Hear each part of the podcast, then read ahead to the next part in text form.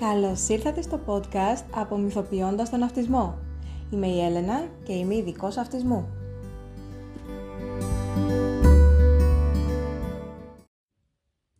Σήμερα θα μιλήσουμε για το ποια είναι τα αίτια των προβλημάτων συμπεριφοράς στα παιδιά με αυτισμό και άλλες αναπτυξιακές διαταραχές. Ο Γιάννης τρέχει και χρειάζεται συνεχή επίβλεψη. Η Σοφία φωνάζει και καλύπτει τα αυτιά της κάθε φορά που περνάει ένα, ένα αεροπλάνο.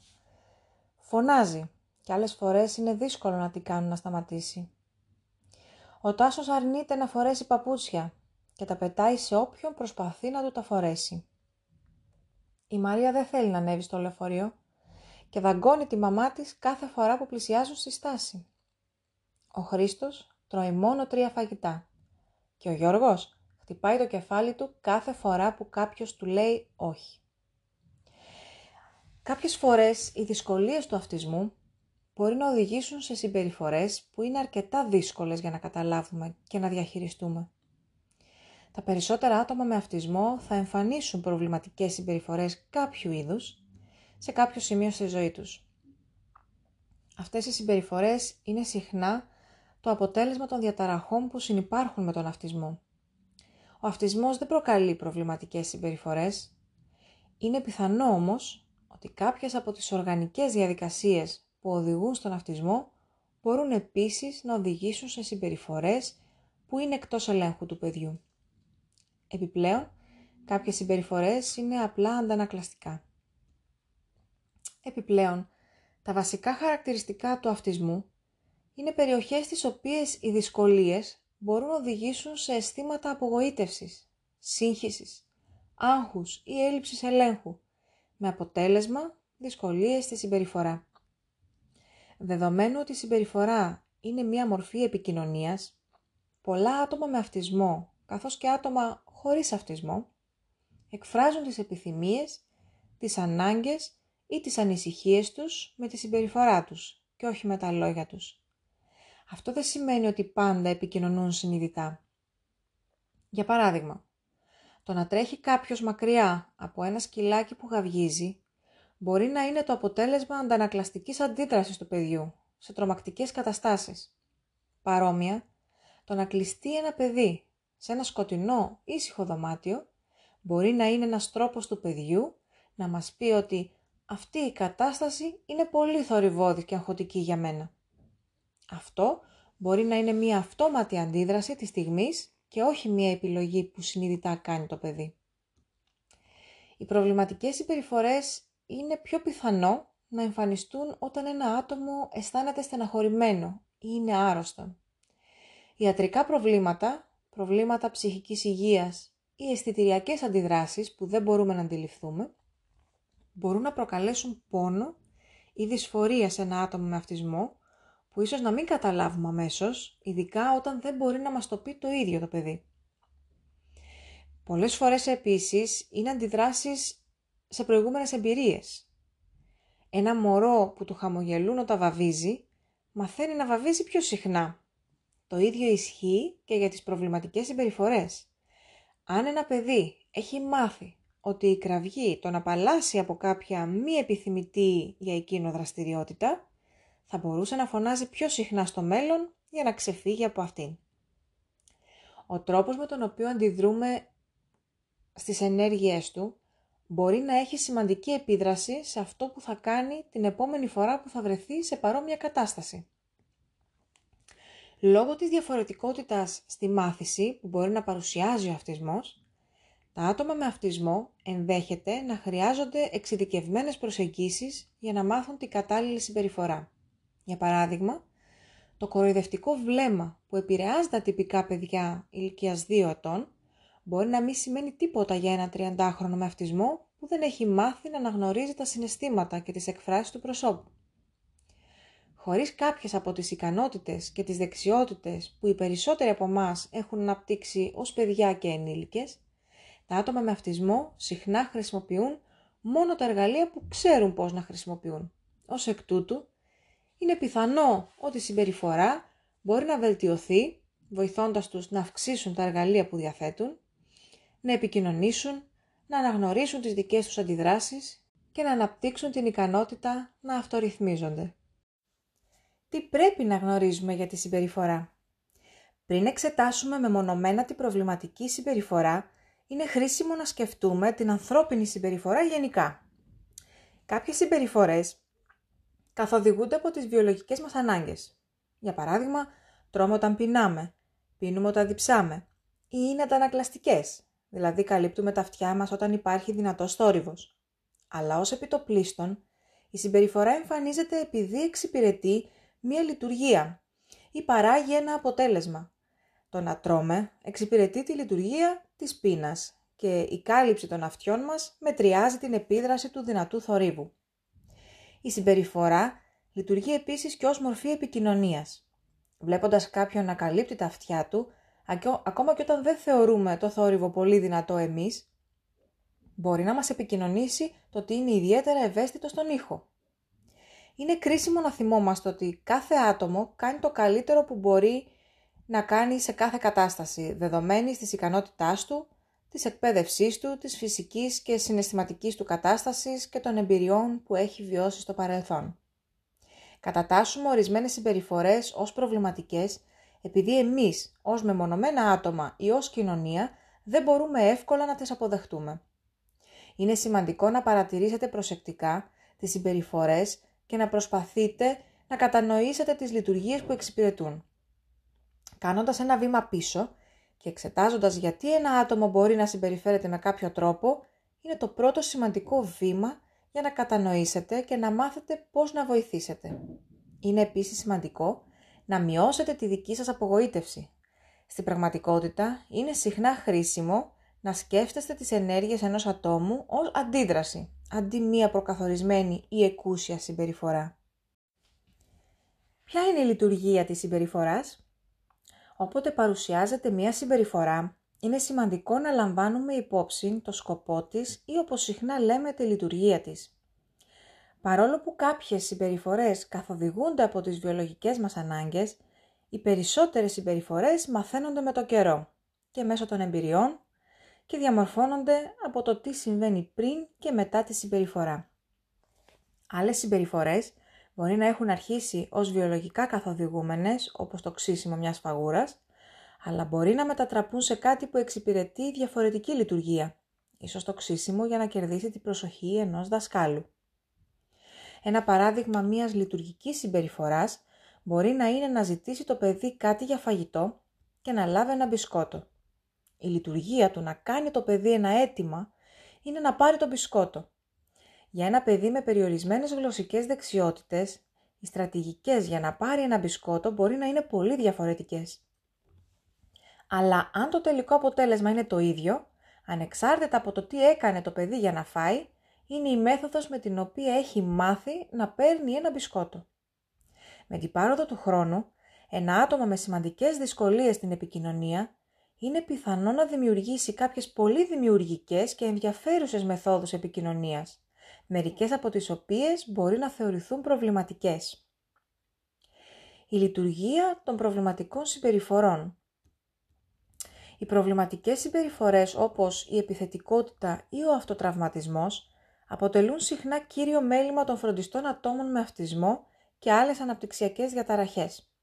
Πολλές από αυτές τις προβληματικές συμπεριφορές μαθαίνονται και διατηρούνται από το τι συμβαίνει πριν και μετά τη συμπεριφορά. Επειδή είναι κατακτημένες συμπεριφορές, μπορούν να τροποποιηθούν με διαχείριση ή αλλαγή καταστάσεων στο περιβάλλον, ιδιαίτερα των δράσεων πριν και μετά τη συμπεριφορά. Στις περισσότερες περιπτώσεις, η προβληματική συμπεριφορά θεωρείται ως ένας τρόπος να ζητήσουν ή να επικοινωνήσουν ένα επιθυμητό αποτέλεσμα. Για παράδειγμα, πρόσβαση σε παιχνίδια, τρόφιμα, κοινωνική αλληλεπίδραση ή διακοπή μιας δυσάρεστης δραστηριότητας. Ως εκ τούτου, ο στόχος είναι να αντικατασταθεί το ακατάλληλο αίτημα με ένα πιο αποδεκτό τρόπο επικοινωνίας. Οι ερωτήσεις που σχετίζονται με το γιατί συμπεριφέρεται κάποιος με κάποιο συγκεκριμένο τρόπο περιλαμβάνουν. Περιλαμβάνουν τη συμπεριφορά, η οποία μπορεί να ξεκίνησε ξαφνικά.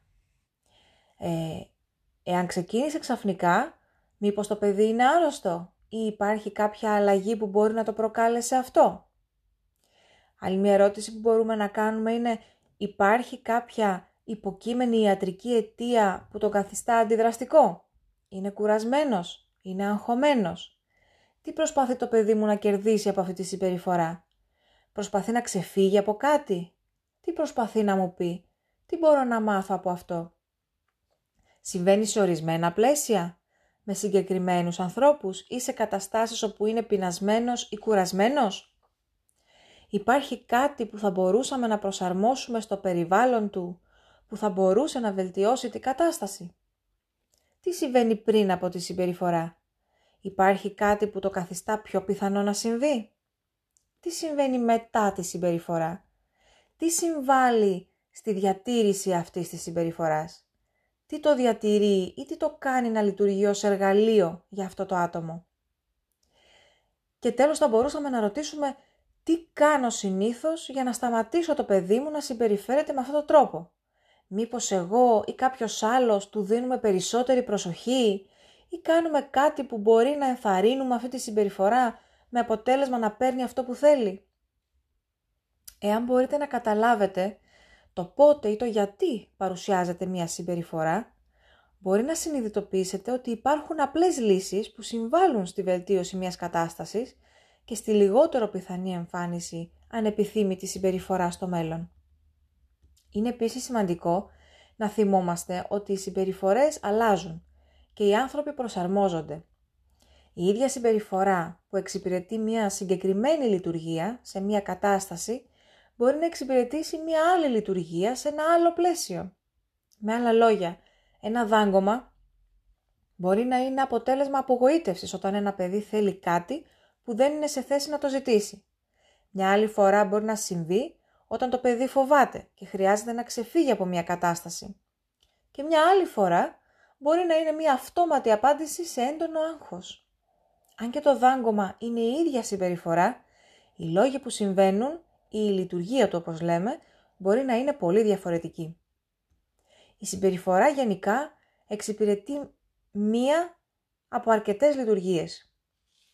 Μπορεί να είναι η απόκτηση ενός επιθυμητού αντικειμένου ή αποτελέσματος, η αποφυγή μιας δραστηριότητας ή μιας κατάστασης, μπορεί να θέλει να κερδίσει την προσοχή είτε θετική με έναν έπαινο είτε αρνητική με φωνές, Μπορεί να είναι προσπάθεια να αυτό ηρεμήσει, να ρυθμίσει τον εαυτό του για να νιώσει καλά, μπορεί να είναι αισθητηριακό ερέθισμα δηλαδή. Μπορεί ο στόχος να είναι ο αποκλεισμός ή απομάκρυνση από κάτι επίπονο ή ενοχλητικό, αισθητηριακή αποφυγή δηλαδή, ή να είναι κάποια αντίδραση στον πόνο, στην προσπάθεια να αποκτήσει τον έλεγχο ενός περιβάλλοντος ή μιας κατάστασης. Βελτιώσεις μπορούν συχνά να γίνουν με την αλλαγή των καταστάσεων και του περιβάλλοντος ή τα πράγματα που έρχονται πριν και μετά από την εμφάνιση προβληματικών συμπεριφορών. Και δεδομένου ότι η συμπεριφορά είναι συχνά μία μορφή επικοινωνίας, η διδασκαλία πιο λειτουργικών και κατάλληλων τρόπων επικοινωνίας μπορούν συχνά να διαμορφώσουν τις προβληματικές συμπεριφορές σε πιο κατάλληλα αιτήματα, διαμαρτυρίες και απαντήσεις. Τι πρέπει να θυμάστε; Εφαρμόζοντας τις αρχές της συμπεριφοράς, θα διδάξετε στο παιδί σας έναν πιο κατάλληλο τρόπο για να αποκτήσει αυτό που θέλει, δηλαδή προσοχή, πρόσβαση σε παιχνίδια ή την αποφυγή μιας δραστηριότητας κτλ. Ένα από αυτά που πρέπει να θυμάστε είναι η συνέπεια. Η συνέπεια είναι πολύ σημαντική. Ενώ η παρέμβαση συμπεριφοράς μπορεί να είναι πολύ αποτελεσματική, για να έχει το μέγιστο αποτέλεσμα πρέπει να εφαρμόζεται συνεχώς με συνέπεια από όλους τους ανθρώπους που αλληλεπιδρούν με το παιδί. Ένα δεύτερο πράγμα που πρέπει να θυμάστε είναι η σταθερότητα. Η σταθερότητα μαζί με τη συνέπεια είναι επίσης πάρα πάρα πολύ σημαντική. Η παρέμβαση συμπεριφοράς πρέπει να συνεχίζεται ακόμα και αν η προβληματική συμπεριφορά αρχίζει να μειώνεται όπως και ο τρόπος με τον οποίο λειτουργούν τα φάρμακα ή η διατροφή. Μπορεί να μειωθεί η συμπεριφορά που θέλουμε να αλλάξουμε, αλλά εμείς σταθερά συνεχίζουμε την παρέμβαση μέχρι να εξαφανιστεί ε, τελείως ή σε βαθμό που να την καθιστά πιο λειτουργική ε, ή όχι προβληματική.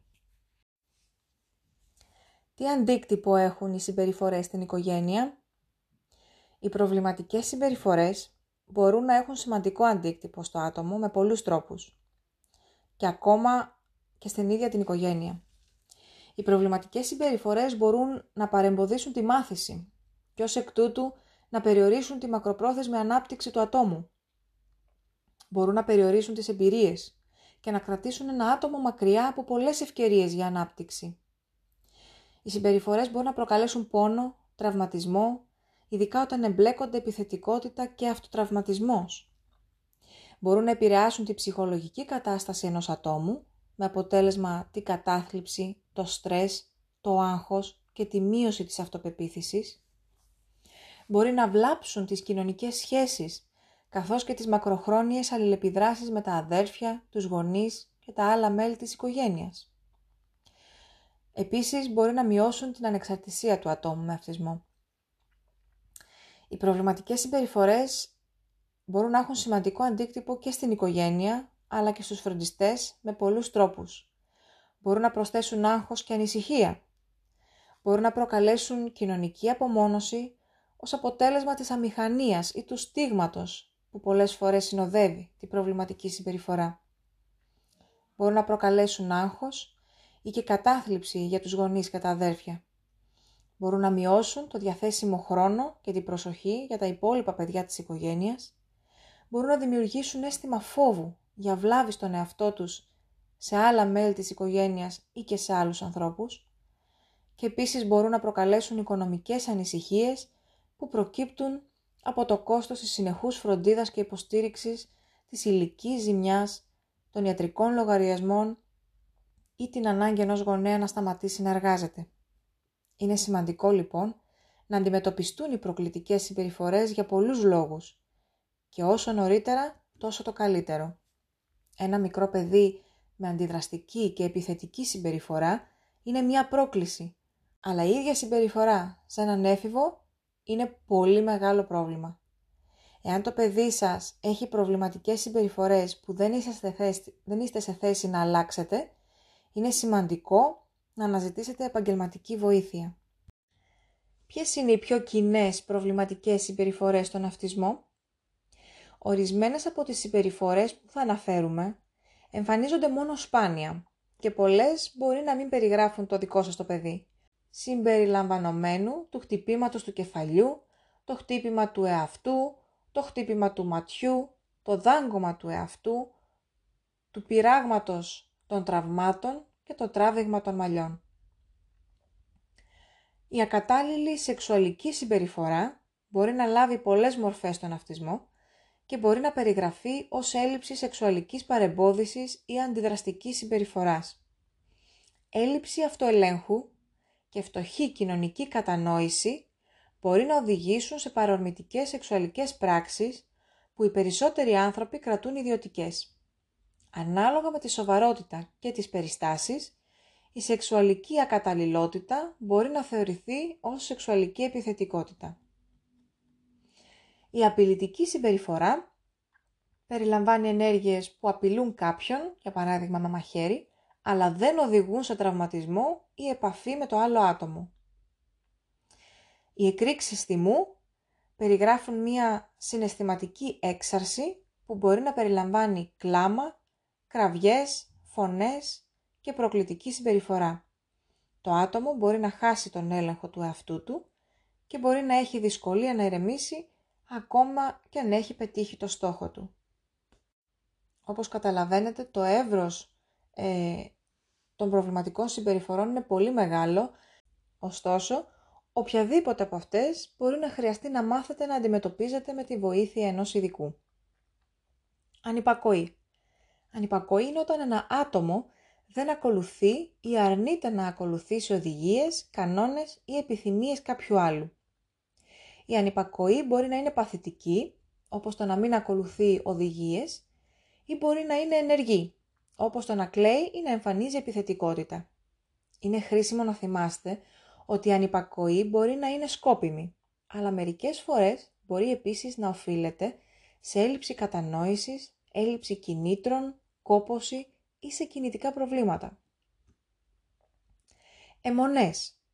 Εμονές είναι όταν οι σκέψεις ή τα συναισθήματα ενός ατόμου κυριεύονται από ένα συγκεκριμένο θέμα ενδιαφέροντος, όπου το άτομο θέλει να μιλάει μόνο για αυτό. Οι αιμονές μπορεί να οδηγήσουν σε δυσκολία του ατόμου να συνεργαστεί, να διαχειριστεί την αλλαγή ή να έχει ευελιξία και προσαρμοστικότητα. Επιθετικότητα. Η επιθετικότητα είναι μία πράξη βίας που μπορεί να προκαλέσει βλάβη σε άλλο άτομο και μπορεί να περιλαμβάνει το χτύπημα, το δάγκωμα, την αρπαγή, το τράβηγμα των μαλλιών, τα χαστούκια, τις κλωτσιές, το τσίμπημα, το ξύσιμο, το τράβηγμα, το σπρώξιμο ή το πέταγμα πραγμάτων. Καταστροφή αντικειμένων. Η καταστροφή αντικειμένων περιλαμβάνει συμπεριφορές στις οποίες αντικείμενα ή ιδιοκτησία άλλων καταστρέφονται και μπορεί να περιλαμβάνει θράψη, ρήψη, γρατζουνιά, σχίσιμο, παραβιάσεις αντικειμένων που ανήκουν σε άλλους. Αυτοτραυματισμός είναι η τάση του να προκαλεί κάποιος τραυματισμό στο, στο ίδιο του το σώμα, αρκετά σοβαρό ώστε να προκαλείται βλάβη. Αυτοί οι τραυματισμοί μπορούν να παρουσιαστούν σε ένα ευρύ φάσμα συμπεριφορών. Υπάρχουν ακόμη και πολλές άλλες συμπεριφορές τις οποίες δεν έχουμε αναφέρει ε, σε αυτό το επεισόδιο, όμως είναι πάρα πολύ σημαντική η άμεση αντιμετώπιση ε, των προβληματικών συμπεριφορών και πολλές φορές η επέμβαση ειδικών είναι κρίσιμη. Ε, πρέπει να γίνεται νωρίς, πρέπει να γίνεται σε συνεργασία με τους γονείς και να υπάρχει συνέπεια. Συνέπεια, σταθερότητα, όπως είπαμε, είναι πάρα πάρα πολύ σημαντικές.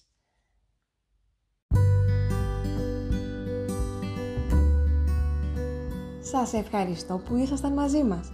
Μείνετε συντονισμένοι και ενημερωθείτε για τα νέα επεισόδια κάνοντας μία εγγραφή στη λίστα του podcast από το σύνδεσμο που βρίσκεται στις σημειώσεις αυτού του επεισοδίου.